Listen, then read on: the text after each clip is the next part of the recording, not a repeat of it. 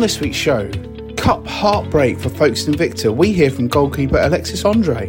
Today we are very proud because we we play very good for like 120 minutes. Back to back wins for Corinthian and goal scorer Jack Mahoney tells us about how they're finding their feet in the Isthmian League. First few games we struggled, we just realised that teams are so much more clinical. And a drive to get more women in the county involved in football. Charlotte Richardson explains all about it. There's definitely momentum, and I just think it's really important that we keep it up because actually, when you have more women and girls involved in your football club and your setup, that's brilliant because you're you're reflecting your local community. Hello, everyone, and welcome to this week's episode of the Kent Only podcast, sponsored by Nick Cunningham Domestic and Commercial Plumbing and Heating Engineers. Yes, that's right, we have a new sponsor, the crowning glory to a memorable week for us. Uh, we'll discuss all of that in a bit, but of course, massive thanks to Nick for coming on board, and an equal huge thanks to the judges at the Football Content Awards. You genuinely made our week. Uh, I'm John Phipps, who's been to two matches this week with a combined attendance of 39,338. And on the line now is a man who actually accused me of being like Piers Morgan last week. It's the usually lovely, but this week not very charitable Matt Gerard. How are you, mate? Good, mate. It's been a, a momentous week for the Kent Non-League podcast, hasn't it? This it, time last week, you tweeted me, because uh, we're recording this on a Thursday evening now, that we'd finished. I don't know if anybody else heard. I'm, I'm going to go big it up, unless you're going to big it up in a minute. No, you big it up. That we came second in the Football Creators Award, was it? Football Content Awards, Football uh, content, and it was the best in non-league category, best podcast, and we came second.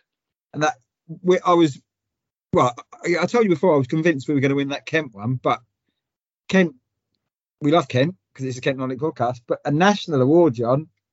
I was, you know, like a dog with two bits last when I woke up last Friday. It was amazing, wasn't it?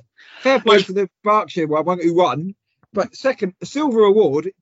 Do you get a little placard? Surely, because I saw people who did come second with a little placard thing. So you're going to get anything? I'm, I'm going to I'm going to email them and ask them definitely. But yeah, it was it was quite amazing because I was aware of it. I was I mean I was working, and I kept looking at the um at the live stream every now and then, and, and I just kind of turned it on, and they would and I just heard them say, "Oh, and the silver goes to," and I was like, I'm sure they've just said Kent Non-League podcast. I'm sure they've just said it. And then, sure enough, I go on Twitter uh, and it was there.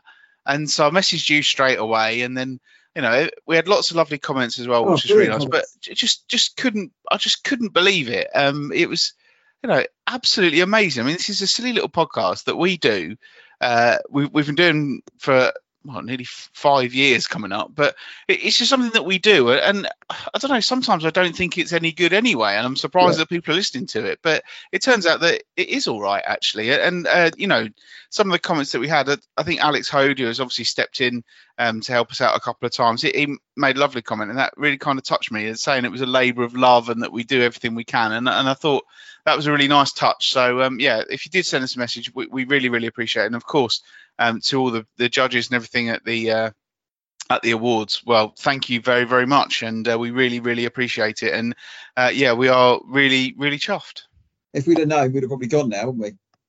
Yeah, probably. Yeah, that's, that's yeah. But, well, again, it's difficult though with work and things, but no, absolutely um, buzzing, as the kids say, with that. So it was really great. So that really um, put a uh, you know stepping you know will put me in a really good mood. So it was uh, really good. So thanks for the, everybody for the kind comments and you know and the and the well done to um, berkshire in football. Um, we've got a lot more followers than us on twitter. So um, but they, have got a, that's been going for a while. So really pleased they've got a website as well haven't they? Yeah yeah yeah yeah. We haven't got that mate. We haven't got time for that. So um, but there's plenty of other good websites out there so you can look at. So but no please and i have to say the listeners here our numbers are really good. John i think this season. Really, we don't give out our numbers, but from we're no, really they're not they're not exactly they're not exactly a secret. You can find them quite easily. But yeah, the yeah. Uh, the, the, the numbers for this season have been incredible, and uh, you know we really really do appreciate it. I, there, there is a way where I can find out how many total listens we've had.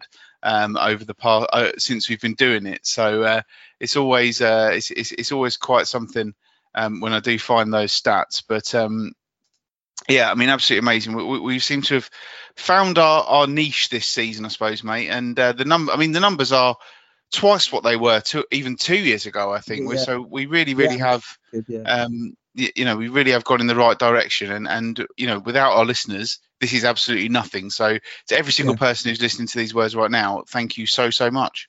I really appreciate it. And well, I know you've written a script, but I don't going off script here. And that's brought about a sponsor, John.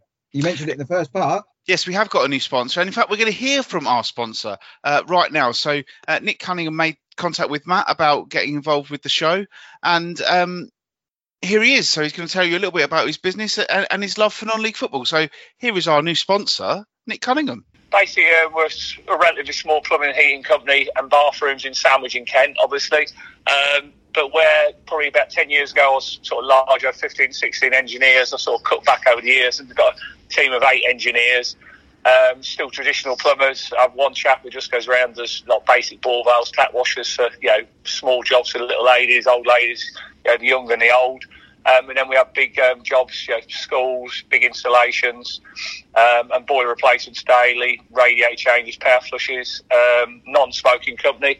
Um, and to be fair, all the chaps who work for me now, uh, you know, the, the, the person who's been with me the least amount of time is, funny enough, one of Dover's ex-players, Tom Winter, um, who came and joined us sort of nine, ten years ago.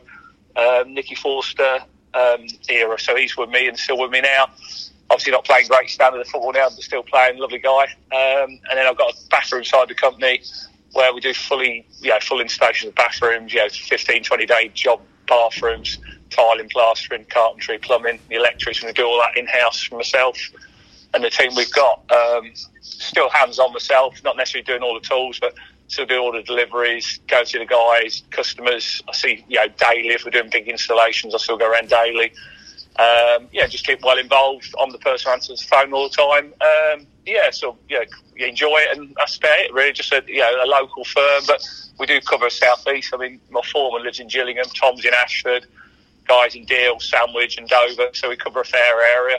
Um, we've got a, yeah large large customer content really now. So yeah, that's, that's about it really. Just a, just a plumbing, heating, and bathroom company really. And what, what, just what, what, what do you love about non-league football, particularly um, the one in Kent? Yeah, yeah. I mean, what it is, I was, I was I'm a, a young, the youngest child of a family of four, um, and like my, both my brothers were into. They played Sunday league football and Saturday league football in Pinchbeck near Spalding, Lincolnshire, where I was brought up. And as a, as a six-year-old brother, they took me every Saturday and Sunday to watch them, um, just non-league football, and that's where I got the buzz from it really, and enjoyed it.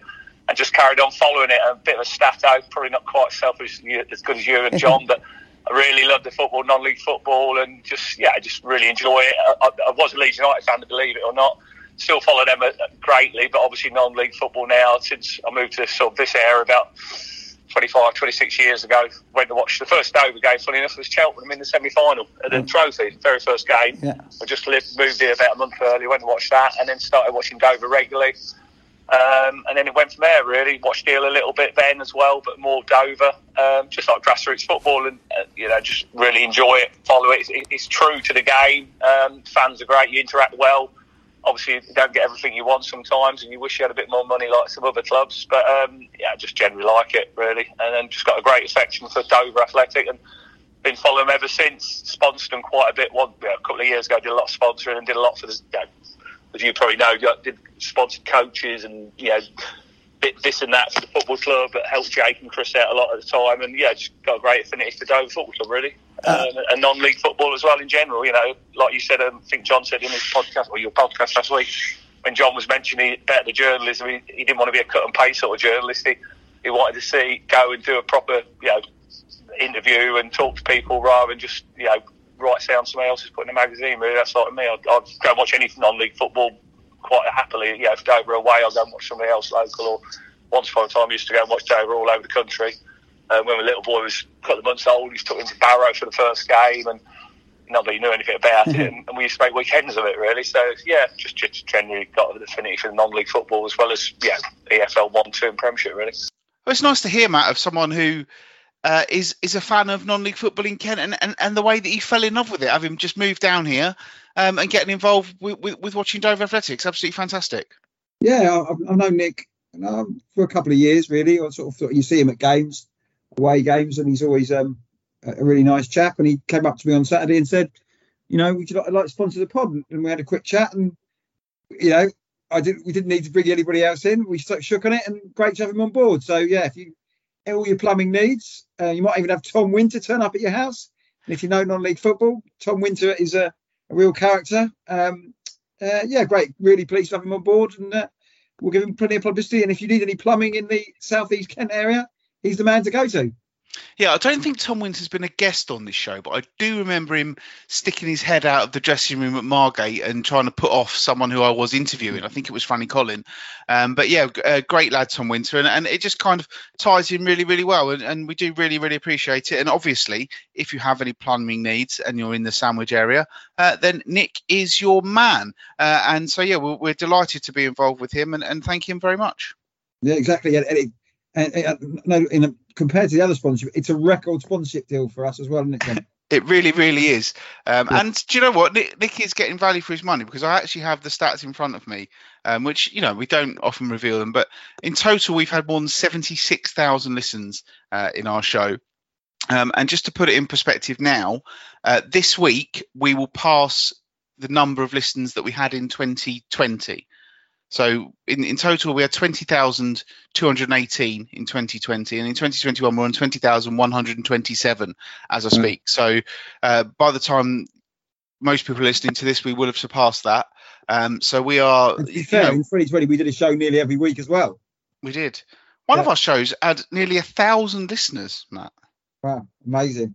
It's, it's just incredible. That wasn't um, the one um, with Jim Parmenter, was it? When, it, when it went to meltdown with the National League. Uh, it may well have been that one. Yeah, yes, yeah. hang on. Uh, but yeah, uh, that's, uh, no, that's that's amazing, isn't it? So that really is great. So, but we, you know, we're really happy with the numbers, and we really do. But again, you know, if you're listening to this, please spread the word. You know, um, it, it, again, whatever you're driving or whatever, you can put it on the in your car or just just and please communicate with us as well. It'd be great. It's great to hear from you. So uh, yeah, brilliant. Thank you very much. Well, yes. Second prize, and, and I called you Piers Morgan because you were querying. We didn't actually win. Well, but, I, I, just said that yes, it, I, and it is a fantastic achievement, and I'm delighted. But you said, "Are you going to change the Twitter bio?" And I, I was cautious of using the phrase "award-winning podcast" because mm-hmm. technically, did we win the award? Hmm. That's my only question. In my eyes, we did. Right. Okay. That's fine then. So we well, are. Well, no, we didn't win, but you know, our name was mentioned, and we got. Uh, he did send me the video when they mentioned it, and the, the bloke I, I don't really know who he is gave us a round of applause because there was a lot of noise there, but he he, he seemed to pick it up. So fair play to him. Yeah, we do. We done really well. I'm sorry about this uh, self-indulgent start to this yeah, yeah, exactly, show, yeah. but uh, you know, needs must and all that. But yes, thank you to Nick. Thank you to the judges, uh, and let's move on and do what we're actually seemingly quite good at. It's our 187th episode this week, and again, a bit of a learning curve for me. This one. It's not a fluffy number in the late 180s. Oh no, no. Uh, instead, it's code for murder especially in America, as Section 187, often referenced in Stanger's 187 of the California Penal Code, defines the crime of murder.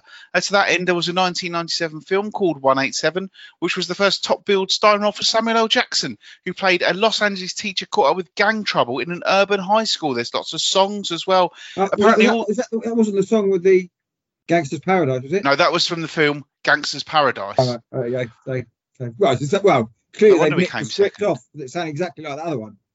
Yeah, I've never but, seen uh, that, to be fair. No, but uh, yeah, so 187 is, uh, is is not a good thing apparently. So uh, let's hope this episode uh, is, is is better than death. Well, I, I, I, do like watch a lot of American dramas, so I can also say when we're watching it when they say 187, I can say to the wife, "Well, that means murder," and she'll be probably be impressed that I've learned something from Kent Non-League podcast. Do you think she'll be more impressed by that than she was when he told her about our award, or was she impressed? Uh, no, she was. She, she no, she was pleasantly surprised that we got an award. Probably because I was so disappointed with, with other ones we've been up for. We didn't get anywhere. But she, well, what she was. I was in bed and I did wake her up and say, we, well, because I was quite excitable uh, that um that we'd what that we we haven't won. We got second prize, but she was very pleased. So she was very proud of proud of her husband. Good. I'm glad to hear that. All right, let's talk football then. And we can only start with a heartbreaking week for Folkestone Invicta. The upshot is that they are not in the FA Cup first round. But my word, they ran Eastleigh quite close twice. After racing into a 3 0 lead in Hampshire, they were eventually denied by the last kick of the game. That's a replay at the Fullicks on Tuesday night.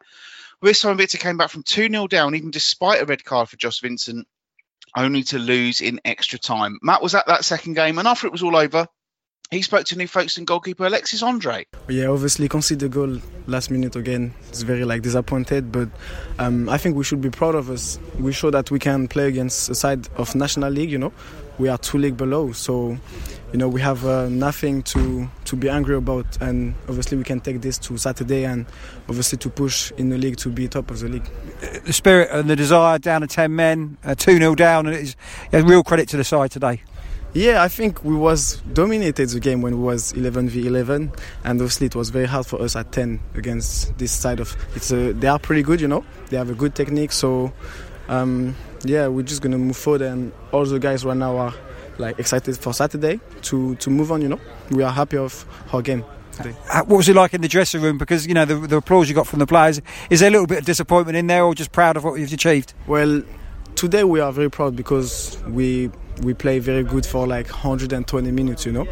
Um, and obviously Saturday last game was very like disappointed because we didn't. Heart- what, what was the feeling like on Saturday? It was horrible. Like um, we didn't play for 45 minutes on the second, second half, you know, and we conceded again last last minute. So this time was very hard. But today, like we are happy of our game, and we give it all. So we got we got nothing to to be angry about. Big game against Saturday against Kingstone in the league. It's over 90 minutes. They haven't lost a game this season, so that Yeah. something to build on. Yeah, exactly. So we're just gonna take the positive of this of this game, you know, and to bring it up on Saturday and to show our quality again. Yourself personally, you've come into the side um, with Tim Roberts being injured. You made some good saves again today. You seem to have settled in. Yeah, I'm I'm feeling good with this team, and I'm just trying to help this team to to get where they belong. So. Yeah, I'm happy with what I'm doing, and I'm, hopefully I can keep going like this. And what's the hope? Get promotion out of this division?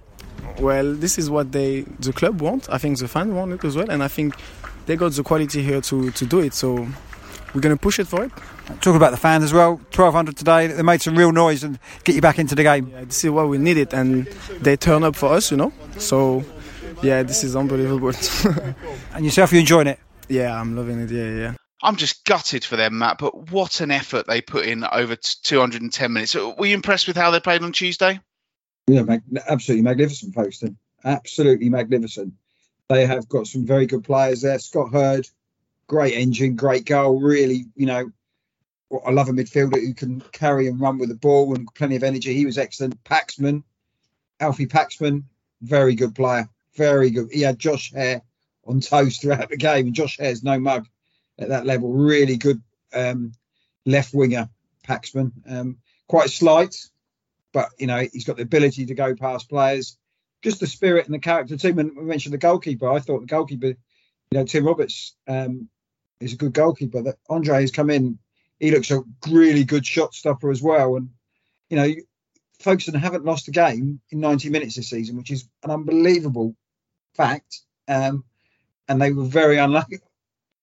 They were, yeah, very unlucky not to force at least penalties against the Eastleigh. So they we sort of run out of steam at the end with the energy we've got to 10 men. But yeah, really magnificent performance and a brilliant night at Cheriton Road. Fantastic support behind the goal. Um, I think it's the, the cricket ground end, lovely open terrace, and that was rammed, and they were making so much noise. And a, a club on the up is Folkestone Invicta, and Neil Cugley, who has seen it all before, and I think he was probably quite emotional afterwards of what he'd seen there because commitment and the desire of his team you cannot take it away. Arguably, they could should have won the first game when they were 3 0 up, but no, Eastleigh are a decent side as uh, as I've seen earlier in this season. So, but absolutely magnificent. I, I, I was gutted for them because they definitely deserve penalties. But you know, Folkestone will be at the right end of the national, uh, right end of the promote, trying to get promotion to the National League South, and they perform like that, and the players they've got, who I think can probably play at a higher level, they're going to be successful.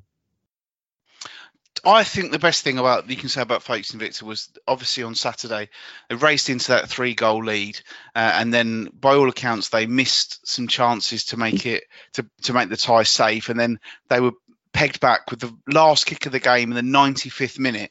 And anyone would have looked at that and thought, well, that's their chance gone. Eastleigh will, will, will sort them out. And then they were 2 0 down on Tuesday night, but they just kept going and going and going. And, and you can only say that that is a fantastic effort and it shows just what they've got about them. Yeah, I thought that particularly it probably summed it up the goal for the, the equalising goal. Scott Hurd, who had, as I mentioned earlier, plenty of energy in midfield, ball over the top. he ran in onside, and it's a quality finish into the corner of the net. They had a couple of chances again to, to go on and win it, but they were being urged on by that fact, the support. Um, yeah, I think um, they, they, should be really, really proud of them. You know, I had to speak to uh, Ben Strevens afterwards for Radio Solent as well, and he was gushing over Folkestone and said, you know, you know, we've got out of jail here, and the commitment and the desire of, of, of the opposition. And he said, um, you know, he expects them to get promoted to International South, and he was shocked by the quality of their team which uh, uh, uh, which is you take as praise as well. He said he had them watched, but he didn't really think they were going to be that the, the quality they had. So they were lucky. Um, again, the blessing in disguise, folks didn't go through. The draw was pretty appalling. Bournemouth, nobody wants to go to Bournemouth, let alone on the FA Cup first round day. So, apart from that, but you know, team of the season so far, I would probably say Folkestone Invicta in Kent. Yeah, absolutely. Elsewhere in the FA Cup, Dover continue to charm the nation's casual watchers as their replay at Yate Town was postponed on Tuesday night. The Whites had drawn 1 1 with the Southern Premier League Division South side on Saturday, when they got to Gloucester on Tuesday night, the floodlights conked out. It was agreed that the game could not kick off after 8:30 p.m. But when power was eventually restored at 8:34 p.m., the referee got dispensation to start the game. But after consulting his players, Andy Hessenthaler and Dover said it was not to be. Uh, the game is now going to be played next Tuesday instead. Matt, have you got any comment on that at all? Um, firstly, Dover were lucky not to get knocked out on Saturday. Um, Yate had chances. Yate with a better team. Um, the only bonus is uh, we're still in the cup competition, and I can go to Southend a week on Tuesday because I wasn't able to go on Tuesday. But I, I, again, basically, it's he said, she said sort of situation. Yate blaming Dover. Dover saying, right, the referee said it was off, it was off from there. But um, it will be a tasty game on Tuesday if floodlights permitting. I think it's it's one of those, isn't it? I mean, obviously, I know you've got sources down at Dover and everything, and as you say, he said, she said. I don't think anyone's covered themselves in in any sort of glory.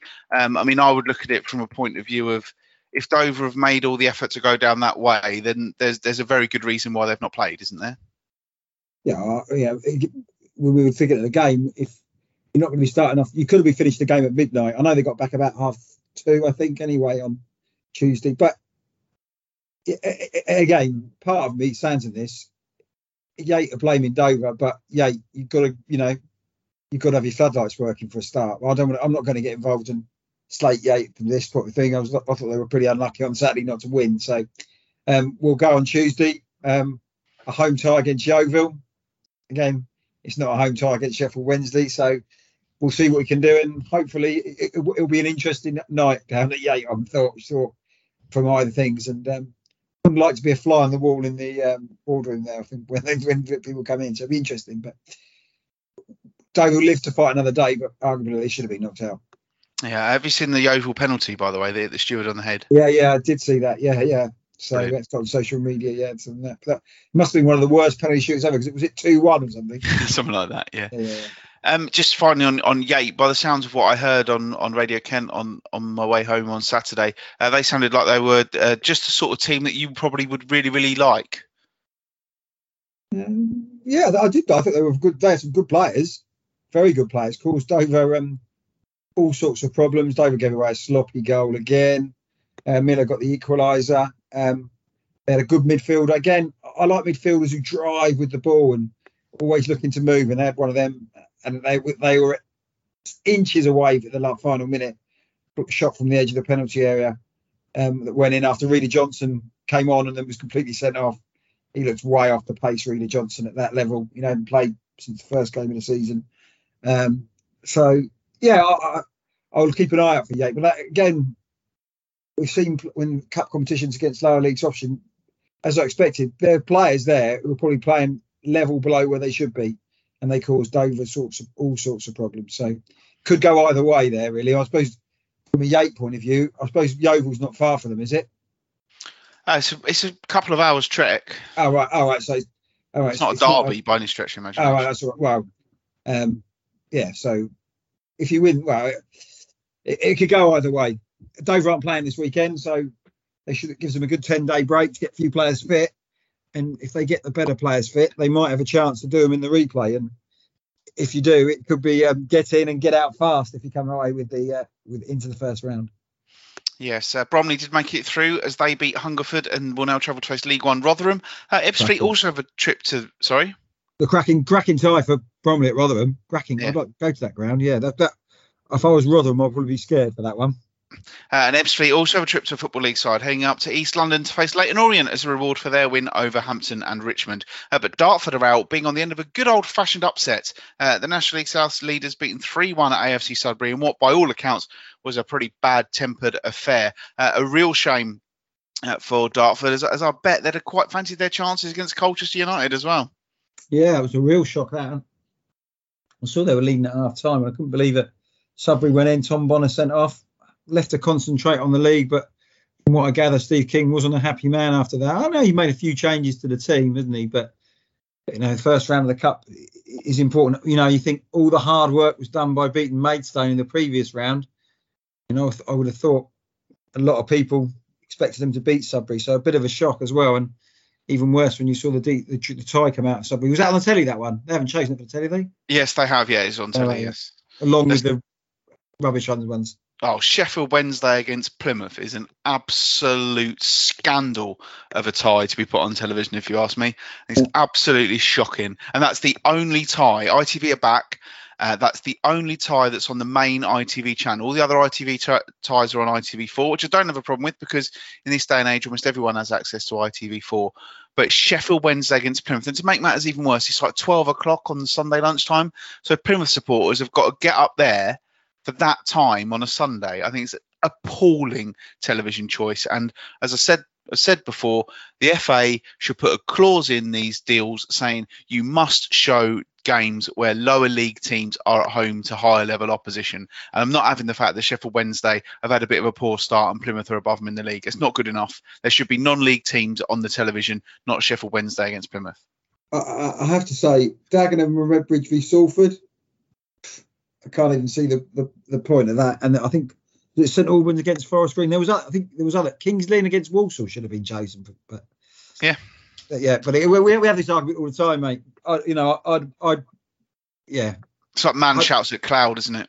yeah, yeah, exactly, yeah. But uh, otherwise, good. Basically, Bromley against Rotherham's a good tie. Ebbsfleet going to Leyton Orient, great tie for the fans to get jump on the train there and go. So um, I'm sure they'll take a few in numbers, but if they can get draws there, I'm sure they've got a chance on ITV8 or whatever it will be in the uh, the replays. Uh, absolutely. Um, there was some National League South action on Saturday, and it's back-to-back wins for Peter Taylor at Welling as they overcame Braintree, and he will have his eye on a hat trick this weekend when they travel to face bottom of the table Hemel Hempstead Town this weekend. Uh, Dartford don't play until Monday when they face a Chelmsford City side who also had a stinking FA Cup result. Uh, well, on Saturday, Tonbridge Angels travel to Billericay, Ebbsfleet are away to Eastbourne Borough, Maidstone United host Dorking Wanderers. More action on Tuesday as Maidstone travel to Dulwich, Fleet are at home to Braintree, and Welling are at home to Hampton and Richmond. I will be at Eastbourne against Ebbsfleet on Saturday. Uh, looking forward to seeing how that one pans out, actually, and uh, and, and seeing how Ebbsfleet are looking. I saw them on the opening day, and I'd like to see how they're doing uh, since then. Yeah, um, I think it will be a an interesting game. Eastbourne a bit up and down. Ebbsfleet form is good. Um, good result in the cup competition. Be interesting to see. When's the last time you saw Ebbsfleet? You seen him this season? Yeah, opening day, I saw them against Tonbridge Angels. Yeah, a lot to live up to because they were three and up after silly o'clock, wasn't it? Yeah, oh, d- yeah, they were they were fan- they were four 0 up after 27 minutes, I think. yeah, yeah. So yeah, Um, yeah it'd, be, it'd be an interesting to see how they get on. Catch up with them. It's always good to have a bit of Ebbsfleet talk on the on the program as well. I'm sure you'll catch up with Damien as well. So yeah, it should be a good one. I look forward to hear your views on that. Absolutely, it should be uh, should be good fun in the National League this weekend. Bromley travel to Aldershot on Saturday, and then they go to Notts County on Tuesday. Well, a combination of an odd number of teams and shonky floodlights in Gloucestershire mean that Dover don't play a league game in the next week. Their trip to Southend, as Matt said, been pushed back a week to November the second, with their replay at Yates being played this Tuesday night. Uh, on to Isthmian League now, and we start in the South East Division. In and amongst the lovely feedback we received after our award win, uh, I received a message from an unnamed manager jokingly telling me that we could have won gold if I attended more matches. So I took that on board and I decided on Saturday to trot along to Lancing and see how Corinthian, managed by friend of the show Michael Golding, are getting on in their maiden Isthmian League campaign. And I saw an impressive professional showing by the Hoops as they were 3 0 winners over the side promoted from the Southern Combination League. Uh, you might be expecting to hear from Michael Golding now, but I didn't actually see him as he was missing the game due to work commitments. I'm sure he enjoyed my updates anyway. But here is captain for the day and scorer of the third goal, midfielder Jack Mahoney. Massive pitch, you know, they're quite a good team. They move the ball really well. Just had to work hard, and that's, you know, that's all we do really, is run around. But three points. I think the thing is, is at, at times you were on the back foot, but you Yeah. defended brilliantly. Everyone. Yeah, no, the back four, Josh James holding midfield, Aiden the keeper, really good, shape really good. It's been coming stuff like that. Sawyer, uh, Paul Sawyer, assistant manager, really good defensively, coach wise, sort of got that into us, which is good. It, it looked like you it was going to be sort of a tight game, and then obviously you just got two really quick goals, and- Yeah. and, then I think from there on in, it, it was it was looking very good for you. Yeah, up until we actually scored, they, they were probably on top, and then two quick goals sort of killed them a little bit, and they never really recovered, unfortunately. Well, for them anyway. And uh, and then obviously second half penalty, you, you tucked that away nicely, didn't you? I've- I know you've just seen a video of it. yeah, no, one a bad one that one. How are you finding the step up from uh, from the scaffoldings this week? We had a really hard start, like our fixtures. It was a bit of a baptism of fire, really. I don't, we haven't played a team in the bottom half of the league yet. This is now, actually, I think these were the first team we played in the bottom half. Um, so the first few games were a struggle. We just realised that teams are so much more clinical. Before in the league below, no respect to the league below at all, just some really good teams. If we gave them four chances, they might score one. If we give this lot, you know, two or three, they'll put two or three away. So, so that's the big difference. Yeah, that's the big. That's the main difference. Just how clinical the top teams are, like the Crays and the Ashfords and, and the Hives and stuff like that. Obviously, you're you're a very close knit team and, and everything like that, and that must help Yeah. you a lot because you, you obviously know each other's games really well. Yeah, a lot of teams sort of won stuff about that, but we've all known each other so long.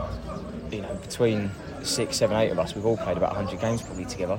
Down the centre of the pitch, our spines played so many games. We just know each other inside out, and it works. I mean, you saw it's hard to break us down because we know we know exactly what everyone's going to do. We know everyone's roles, which is good. And how much fun is that for you playing with, with your mates effectively?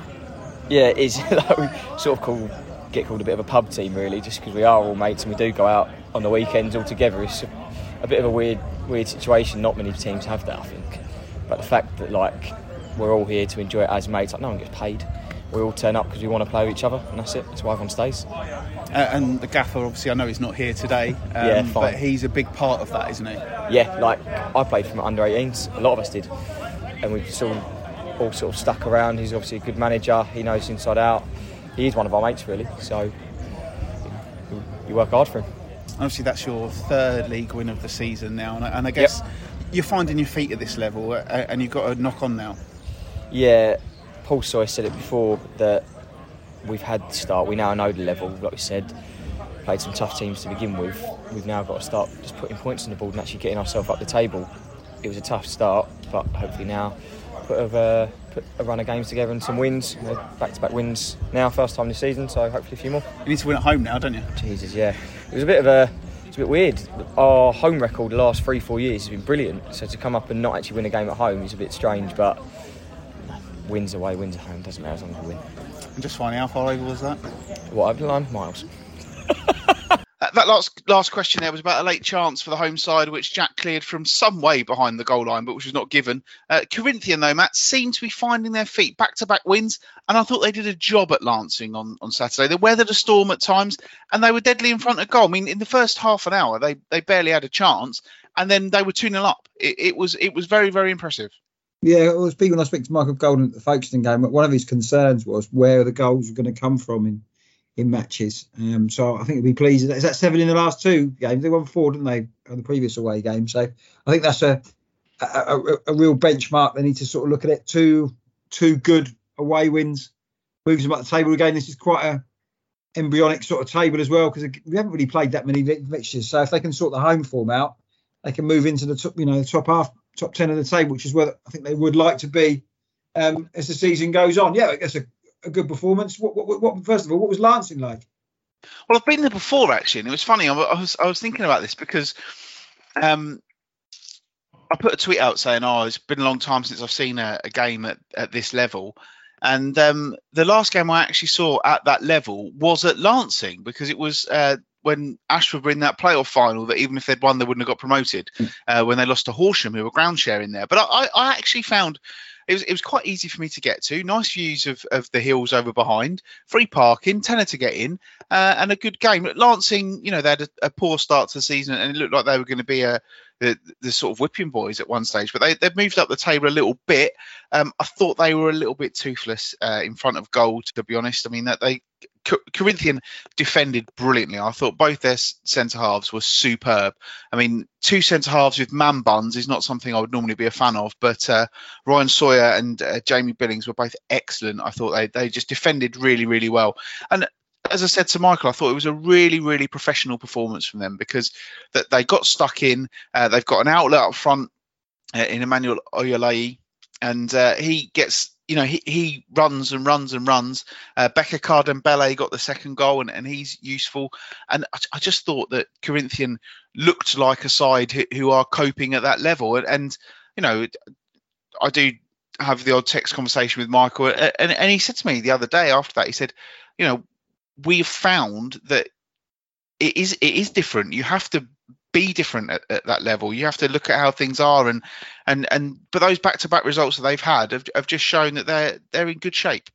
Yeah, you look at the record. So they only scored eleven goals in eight games. I mentioned seven of them have come in the last two, but they're not conceding that many. Yeah, only nine conceded in eight games. So defensively, they look probably you know as you worked on it. You know, Ryan Sawyer's been quite an experienced player with his dad being the sort of um, the coach. Well, he was he was the guy sent off against uh, Folkestone in the cup, and he had quite a good game in that as well. I thought, but yeah, I, I think they're again. It's all about expectations when they went up to the league. They were used to winning football matches, and they must have built dented their confidence a little bit when you know maybe games they should have won um, going in, and it's got to sort the home form out. They only played three home games out of their eight as well. So yeah, I think uh, uh, if they had lost these back-to-back away games, there may have been a little bit doubt in the squad. But it's just even from what uh, Jack said in there that the confidence has come back and they can enjoy their night out altogether. Yeah, and I must say on, on Jack Mahoney, actually, I, I enjoyed that interview. I, did, I, had a good chat. Took his penalty brilliantly, uh, absolutely thundered that in. Um, but I, I've seen Corinthian play three times now, and and he's one of several players that they've got there that has just impressed me every time. And I think, you know, having that sort of that base in midfield, I, I think he's he's a really solid player. And, and as he said there, you know, we're, playing with our mates because we're enjoying ourselves, and, that's a, key thing. Do you know what? I think that really came across on Saturday actually, and I thought. I, just thought it was a really, really solid performance. So, congratulations to, Corinthian, and long way it continue for them. Yeah, yeah. We want this the southeast table to be a Kent dominated table. So it is at the moment the likes of Hasty. We don't know the likes of Hastings and Haywards Heath to do it. So we want the top eight, seven positions to be Kent place sides. I mean, I think Corinthian, if they can get that confidence and get into that routine as we've seen, as we see before, this second half of the season or as the season goes on, they get stronger and stronger. So I'm sure Michael will be hoping that will be the case again. Absolutely. Uh, worrying news coming out of Hythe Town this week, though, where the club have revealed that they need to find money after a backer withdrew. Uh, a statement on the Cannons website revealed the news. Uh, I've picked out pretty much the key part, which says, unfortunately, with the onset of the pandemic, we lost a main source of income from an anonymous donor whose vision for the club included the possibility of developing Reachfield Stadium into a local sporting hub for the community. And despite receiving many assurances, this income has not restarted. With this funding, we could have planned a firm drive for promotion and set aside a sum for at least one season in the Isthmian Premier Division.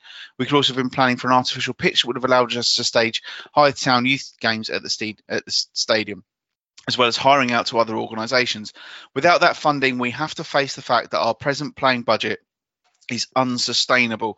Uh, the club are now pleading for interested parties to get in touch over the next three weeks saying they'll be able to maintain the current budget until then. Uh, but after that, it may be up in the air, and that is worrying for for Hythe Town, isn't it? Yeah, I didn't. I think I think I read somewhere they were trying to get 3G, but I think the chairman left in early part of the season, and there was a sort of um. You know, I was at the Folkestone Corinthian game. They were talking about Hythe there having maybe a, a few financial difficulties. Uh, we, you know, we don't want to lose a side again. Normally well run, good little club down at Hythe. Got you know, got Steve Watt there, who we know pretty well, who's a, an ambitious man. Um, he won't want to lose players if they have to cut budget. So, yeah, really concerning in this day and age.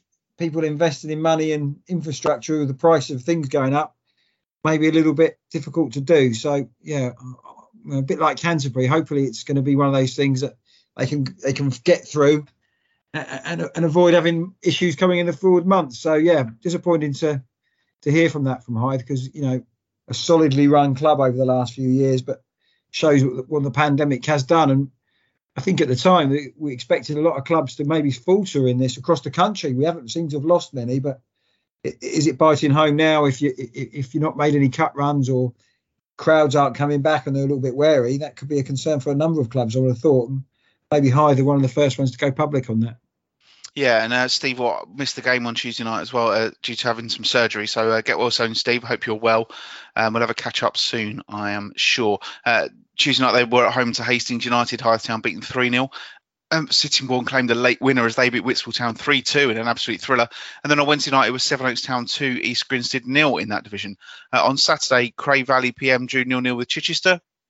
Herne Bay were 1 0 winners at Hayward Heath. Hythe let a two goal lead slip as they were held by three bridges. Ramsgate went down 4 2 at home to Burgess Hill. Ashford won 3 0 at Sevenoaks. VCD beat nine man Faversham 4 1 thanks to three goals in the final three minutes. And Whitstable Town beat Phoenix Sports 1 0. Uh, on Saturday this week, Ashford take on Whitstable, Sevenoaks travel to Burgess Hill, Hythe go to Chichester, Corinthian are at home to Ramsgate, Faversham at home to Whitehawk. It's Herne Bay against VCD, Phoenix host Hastings, and Sittingbourne take on Cray Valley. And then on Tuesday, Corinthian at home again to Whitehawk, Cray Valley take on Hythe Town, Herne Bay go to East Grinstead, Ashford go to Hastings, and Faversham are at Lancing. So uh, some, some some big games there over the weekend, Matt. Yeah, Ashford against Hastings big. That used to be a big Boxing Day derby, didn't it? Yeah, a couple of um, good result for Cray Valley. I think Cray Valley again doing well. Um, sort of go under the radar a little bit, don't they? Really, um, sort of, you know, Kevin Watson doing a really good job up to second place in the division. Um, yeah, I think they'll be be delighted with that. Uh, but again, look about Herne Bay as well, doing very well. Some of the sides and Sittingbourne has home form been great, 100% record at home. It's had a cracking game in midweek a late, late winner, I think, uh, on that one. So yeah, Sittingbourne doing well. We have seen Sittingbourne a few years ago really start the season well, then falter off badly. But hopefully, um, Darren Blackburn's got their, got them going on the right thing. So signing some good players as well, Sittingbourne. So they're probably they're probably. I didn't expect them to be doing so well, John. I think on that. So I'm pleased for them down there because you know he's a passionate man, Darren. He is, and he's on the list of people whose phones are going to be ringing in the in the next couple of weeks. So uh, well, you know, they must be absolutely delighted with their start of the season you know, eight games gone, 16 points in the bag. Um, yeah, and I, I, bet the fans enjoyed that last minute winner against uh, against Whitstable as well. Yeah, that sounded sounded like a really good game that one. Yeah, I understand that uh, there was some crowd surfing going on from the goal scorer, um, uh, Kane Rowland, after that as well. So yeah, it must have been it must have been a great atmosphere out there actually. To and to win in that manner is absolutely superb, isn't it? Kane Kane Rowland, he's how old is Kane Rowland? He must be mid thirties now. Nowhere near. No, he's been around the houses though, hasn't he? He's been around the houses, but there's no, there is no. You've done. Oh, you've done it. I reckon you've I've done, done it. a I've, massive I've, disservice. Fixed him up there. He must have been going for 10, 10 years plus. But, yeah. uh, let me have a quick look. Yeah, if he's, yeah, I think yeah, but yeah, he's, he's had some clubs. But as a, as a as a as a as a target man and a manly there, you know, he's a good player. He maybe maybe I've done him a disservice, but he's probably only about twenty eight, isn't he? But yeah, he's he, he's a name in the Isthmian leagues that you you know he's probably had a lot of clubs and he's played for a lot of teams and scored a lot of goals. You haven't found it, have you? I haven't found it. I've just found one website that says he was he's two, but I don't think that's oh, well, well, particularly well, reputable. Yeah. But, but, no, maybe uh, I've done yeah, he yeah he's he's a veteran at this level, I would say, for the games he's probably he's, probably, he's played a few games for a few clubs, but still banging those banging there. And I, you know, I, you know what kind of striker I like, John, and Kane Rowland's one of those kind of strikers. Absolutely, and uh, Kane, I would like to apologise because Matt Gerard has said you're in your 30s, and I'm absolutely convinced that you would not be. So uh, if, if if anyone does know how old Kane Rowland is, uh, please uh, let him know. But I know strikers who've played at that level can get a bit uppity about their age. Just ask Ian Pullman, who was once called a veteran when he was 29. Uh, yeah. Anyway, um, in the East Premier Division, Margate beaten 1 0 at Bishop Stortford in the only game involving any of our clubs at the weekend. This weekend, Gate are at home to Brightlingsea Regent. Uh, Cray Wanderers go to Cheshunt and Folkestone host High Flying Kingstonian. Before on Tuesday, Invicta go to Bognor Regis and Gate are at home to East Thurrock. And you're off to Gate on Saturday, aren't you, mate? Yeah, I am. I'm just down the road for me. Just going to see Margate. Looking forward to that catch up with Jay Saunders. Um, a couple disappointing result last week. The last home game they lost by six, didn't they? So um, interesting to see how they get on there. Brightlingsea did folks to give them a tonk in a few this week, wasn't it? Five. Did it Brightlingsea? Yes, I think so. Yeah. Yeah. yeah so um, hopefully seeing some goals. Um, uh, you know, catching up with Margate there and get them back on. You know, looking forward. I've spoken to a few Margate fans. I think they've got a good side this season.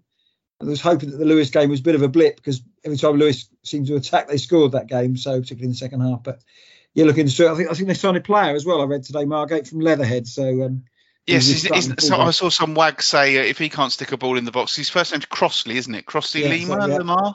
Yeah. So uh, again, Jay Saunders liked to fullback. One of the key things when when he Margate all things, he always had really good fullbacks, and um, I think he spots that. And yeah, good pedigree at Sutton. They picked him up from Leatherhead, so um, see how he gets on this weekend. Look forward to seeing him play.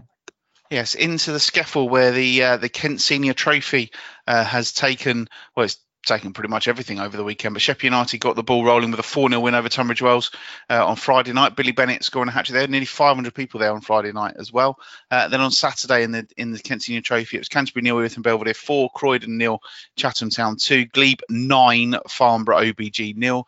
Holmesdale 2, Faversham Strike Force nil, K Sports 1, Lewisham Borough 2, Kennington 1, Deal Town 5, a hat trick for Tom Chapman there, uh, Lydd Town 3, Kent Football United 2, uh, Meridian VP nil, Erith Town 5, continuing their good form, Punjab United 3, Rusthall 4, uh, SC Thamesmead nil, West Wickham 3, Snodland Town nil, Larkfield and New Hythe nil. Larkfield won that one 5 3 on penalties, and it was Sutton Athletic 1, Welling Town 2. Uh, the game's continued on Monday. Greenways beat Stansfeld 2 1. Uh, and then in, there was one game in the Premier Division on Tuesday night as uh, Chatham won 2 0 at Crowborough. And then back to the Kent Senior Trophy on Wednesday, where Hollands and Blair were 2 0 winners uh, at FC Elmstead. Very early days in that competition, but we shall see how that pans out. Uh, this weekend, the FA Vase's in focus uh, for our Skeffel team. So here we go again, Matt, with your favourite uh, games of where are these placed on Friday night, Southall against Erith and Belvedere. Uh, Saturday, Chatham at home to Alresford Town. Crawley Down Gatwick against Lordswood. It's Deal Town against Kennington. Frimley Green against Rochester United.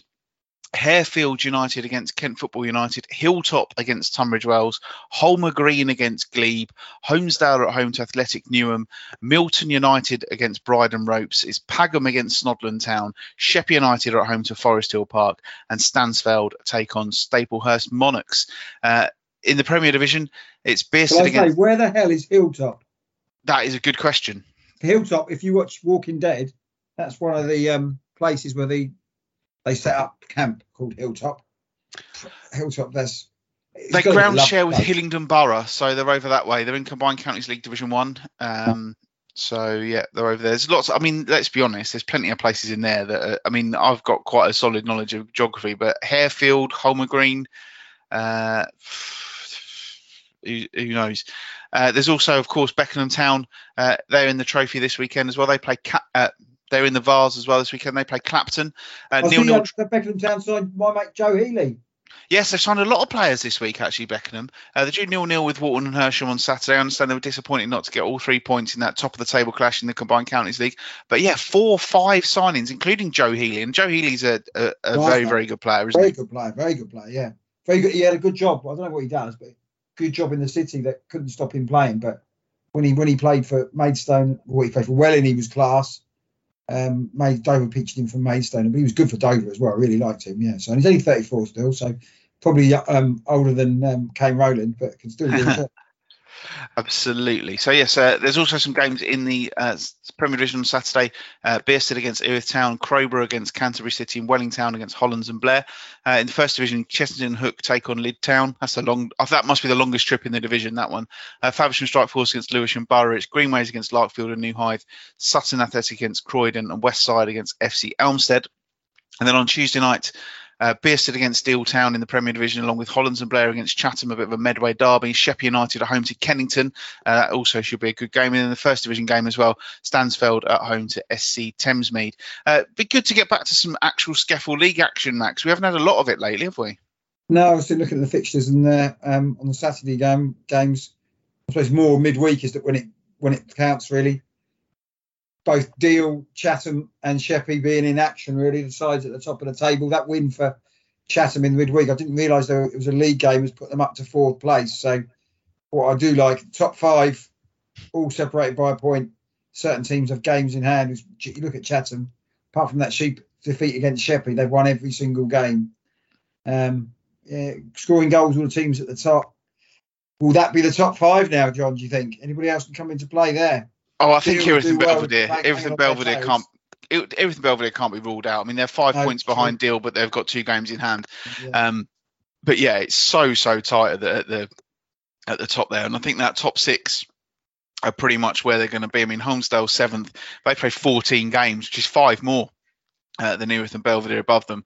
And you look at those, the, the, the top five have all won nine games. That some of them have played 12, some of them have played 10, some have played 11, but they've all won nine games. And and then on the flip side of that, you look at the bottom of the table, and the bottom three have all won one, and the three above them have all won two. So there is. I said this but before. There is very much a divide uh, in the SCEFL Premier Division this season. There is the top half and the bottom half, and there's a few teams floating around in the middle. But I think those top that, that top six, I think they're they're going to be there or thereabouts, and it's going to be those results when they play each other. Yeah, you know, crucial. Glebe against Chatham, Glebe against Sheppey United. They're big games, you know, and that that's going to be a, go a long way to it. And and obviously you can't rule out Erith Town, who've had a fantastic start. Um, obviously they they were well beaten at Glebe when I saw them. Uh, very early in the season, but that you know that they've hit a brilliant run of form, so well done to them. Uh, and their youth team as well, playing Portsmouth as it's just fantastic for them. Brilliant. Uh, a club that's really, really going places. And then, of course, you've got Deal Town uh, on an absolute run as well. We've only conceded six goals in 11 games in the SCEFL. I think Steve King deserves a medal for that. Yeah, yeah. And it was a good result against, I know, the cup game last week. And they've got Kennington again, a double header against Kennington. And Kennington, you know, eighth in the table. So, um, you know, shows the quality they've deal at the moment. But yeah, we could do with some, we could do with three or four weeks of just league action, John, just to sort of our appetite a bit. We, you know, we're not, you know, these cup competitions are are okay, but now we want we want a run of in November. If we can just play a lot of um, league games, it will really spice up the competition. Absolutely. Uh, finally, this week, then on the football, we've got something a little bit different. Football does have a bit of a reputation for being a male orientated sport, but here in 2021, it's a much more inclusive place. So, one woman from Kent is hoping to ensure that football does not become closed off to her fellow females. Uh, Charlotte Richardson has worked in football for many years and has set up Eighth Wonder, which aims to explore opportunities for women to work in professional and semi professional football. Uh, this weekend, there is an event aimed at 14 to 20 year old girls who may want to get involved in the game. And last week, Matt spoke to Charlotte all about it. Yeah, thanks for, for having me on, Matt. There, this is our third development day as part of the Eighth Wonder programme in collaboration with the Kent Football Association. We've held the event before in the past, and the premise is basically that we put on a development day for young women aged between 14 to 20 years old and we just showcase different careers within the game. We, we don't focus on playing. It's all about those kind of off the field roles from physiotherapy to marketing and media, general management, and so on. And we had two really successful days pre COVID. And now that things are you know, going back to normal, we wanted to do another event in person for that age group. We've been doing some other bits and pieces within the game as well, but um, yeah, going back to delivering that sort of event, and we've been really, really fortunate because Bromley Football Club have wanted to get involved, and their amazing community trust have thrown their support behind it. So we're taking it to another part of the county. We're going sort of north up to the county, which is incredibly exciting, and I'm just really looking forward to the day. I think you, you, said you formed this back in 2016. Do you know sort of the growth of how many women are working in football since, since that point? It, you know, you know, I've been watching football for a long time, and you are seeing more females in the game, which is absolutely fantastic. Do you do you know has it increased in that time? Do you feel?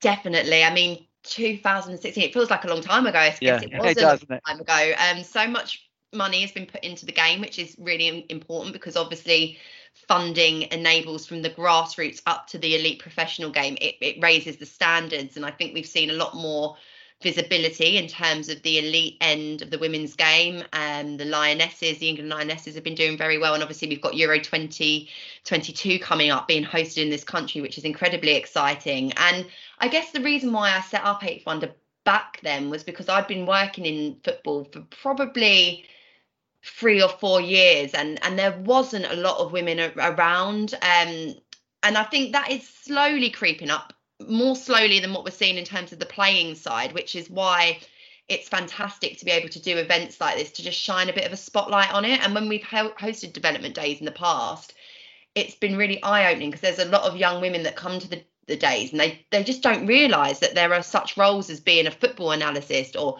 being a physiotherapist or that actually you can look after the commercial arrangements, you can work with sponsors and brands, all these exciting opportunities that perhaps um, over the years just haven't been pushed necessarily towards women and girls. But now that visibility is growing, we're seeing more women in the game, more visibility, female leaders leading organisations. We're really fortunate that um, Denise Richmond, who is the head of the, the Kent FA, she's the chair of the Kent FA, she's also chair of the SCEFL League, and Kelly Discipline, who's chair of the Isthmian League. They're both attending the event as well. So these young women can see that there's a role for them. And actually, when you have those leaders at the top championing women and girls, it just makes it more diverse and accessible. So there's definitely momentum, and I just think it's really important that we keep it up because actually, when you have more women and girls involved in your football club and your setup, that's brilliant because you're you're reflecting your local community. And as we know, community and, and football clubs, when they go hand in hand, often that leads to you know a really successful, good vibe around the club. Do, do, do you do you feel that um, clubs are, are more than you know? You know, football has, been sort of classed as a, you know, back in the day, the sort of sexist industry. It doesn't really matter what sex you are if you can do a job. I think football clubs are getting more around to that. People like Bromley are brilliant in the community. I've got that with the people behind the swords, you know, the commercial manager Emma as well. So that must be pleasing for you that clubs are, you know, moving out the dark ages, if, if I can say it that way. Yeah, absolutely. Emma is actually coming along to the the day next week as well, which I'm really looking forward to. I think perhaps again there's there's still stereotypes there's still stigma um around. I'd be you know i'd be lying to you if i said that I, I don't i don't i definitely experience that every now and then but it's certainly more rare. And i think a lot of research has been done into it as well in terms of not just necessarily football but diversity across any sector. If you have diversity and if you're representative of the communities you serve or the customers you serve you are going to be more successful. And I've certainly felt when I've sat in board meetings in football clubs where I might be the only woman, I will make a suggestion or perhaps approach the subject that's on the on the agenda slightly differently and actually often very differently to the men around the table and that is good because that view is then being incorporated into the discussions it's being considered and then the football club is, is getting better advice as well in the process mm. and that's something definitely in recent years I've found really great. You've got that experience and people want to listen to your opinion. Whereas perhaps in the past there was very, very small minded um, approaches to how women could be involved in the game. It was perhaps shoehorned into being the tea lady or other roles like that, which again are really, really important roles and significant, but they're not the only things and they're not the only ways that women can contribute to the game. Yeah. Uh, so if, if, you know, I've got two young daughters myself. If they go on to this, a bit young for this, but 14 to 20 year olds, they're just going to get an overall view of marketing of a club, physiotherapy. There's more sort of roles that could be involved in football, and it's in half term as well. So there's if you're if you are young, um, school age, it's perfect opportunity, isn't it? Yeah, because I often get asked why why that age range and 14 in particular because when you are when you're 14 you're beginning to think about your GCSEs options and so on and it just felt like a really good opportunity to just showcase careers. I think for me, a real motivation was the absence of, of such schemes and programs and investment when I was growing up. I think I was literally like 18 when I heard like Jacqui Oatley on the BBC for the first time. I, I literally didn't think women worked in football. And um, whereas now, I guess I take it as a bit of responsibility to try and promote the fact that there are lots of different careers and that people are so generous with their time in football and particularly the Kent non-league football community. And we've been so lucky that Bromley, Matt Hall, Jeff Hutton, Hussein um, who's the physio there are all wanting to be a part of the day. Andy Woodman bumped into him and he was really like supportive as well. And the idea being that if that little seed gets planted at a young age and you're given the support then the world is your oyster and you can achieve absolutely everything you want to be. I think my career in football wasn't necessarily the most fluid or easy because the pathway wasn't there. So this is literally about creating a pathway for young women um, to have careers, but not only paid jobs, volunteering as well. Because as we also know, and I'm sure lots of listeners involved with non-league clubs and grassroots clubs, we need volunteers to operate on a day-to-day basis to ensure that our clubs, our leagues can operate not just now but in the future. So sustainability is really important as well. Yeah, I have to say, uh, uh, you know, example, and maybe not these, the, the three ladies who refereed the England game, that must do absolutely wonders for women's football in the game as well, do you think? Absolutely. I, have used the word a lot, but it's visibility. Yeah. And having that visibility for your daughters, for young women, and for young men as well, yeah. um, to see that football is a space for everyone. And that actually, if you are good enough, you will be given the opportunities. That's the really, really important thing. The nepotism, the networks of of how football used to operate. I think those have been broken down over the years for the benefit of everyone, by the way, not just women, um, people from different backgrounds, ethnicities, and so on. But that is a big moment, and moments like that are happening more often, which is really, really pleasing to see. And seeing women be appointed into roles. Alex Scott, obviously, is the host of Football Focus even you know being able to go on the radio myself sometimes. And um, i see like there's i had something the other day where a little girl was like watching what i was doing and the dad was like oh who are you working for? And i had a conversation with them and and um, i guess there's still that element of, of surprise a little bit. Um, but actually those opportunities are there and, and that's what eighth wonder is is there to promote really. And we, we constantly will champion the role that women and girls can play in football. So if people want to go uh, uh, next week it will be now. Um, can you tell how they can get in contact with you and where they can sign up? Yeah, absolutely. So we are still taking on um, places. I think we've got, uh, well, we have got over about 40 young women turning up. So it's going to be a really, really good buzz in the room. But we have got a website, it's www.8wonderprogram.com. We're also on social media, um, 8 underscore wonder. Eight is the handle. Just if anyone is interested in the program, yeah, just follow us and, and get in touch. Um, the website does have information about the development day and the sign up link to come along as well. And it would just be a really fantastic opportunity for anyone who is listening that wants to attend themselves if they fall within that age range, or perhaps maybe have a daughter, a niece, um, a young woman, a young player in their football club who they know is, is really interested and just loves football and wants to, you know, find a productive way to spend the Friday of their half term. Really interesting chat that, Matt. And, and in Kent, we certainly have some fine female role models, don't we? Well, absolutely. I think we've got a few physios um, out there, and Charlotte and, and, Emma at Bromley as well. And I think this is an event that, so I think it's next Friday or, or Friday of half term, which is next week. People get involved, and what, what I gather, a lot of people who are, um, are going along to it, doing it at Bromley. Bromley probably king of the community in their area, um, trying to get people involved in football. And I, you know, we've all seen it, John, since we've been watching it. The more females are coming in and want to get involved, and a lot of media, like people in the um, National League, I speak to are, are females as well, and they're knowledgeable and they love the game as well. And I think it's absolutely fantastic that Charlotte's doing this to get people involved because, you know, I'd love my daughter to get involved in football. She loves her football watching Dover, even though it's not much fun at the moment.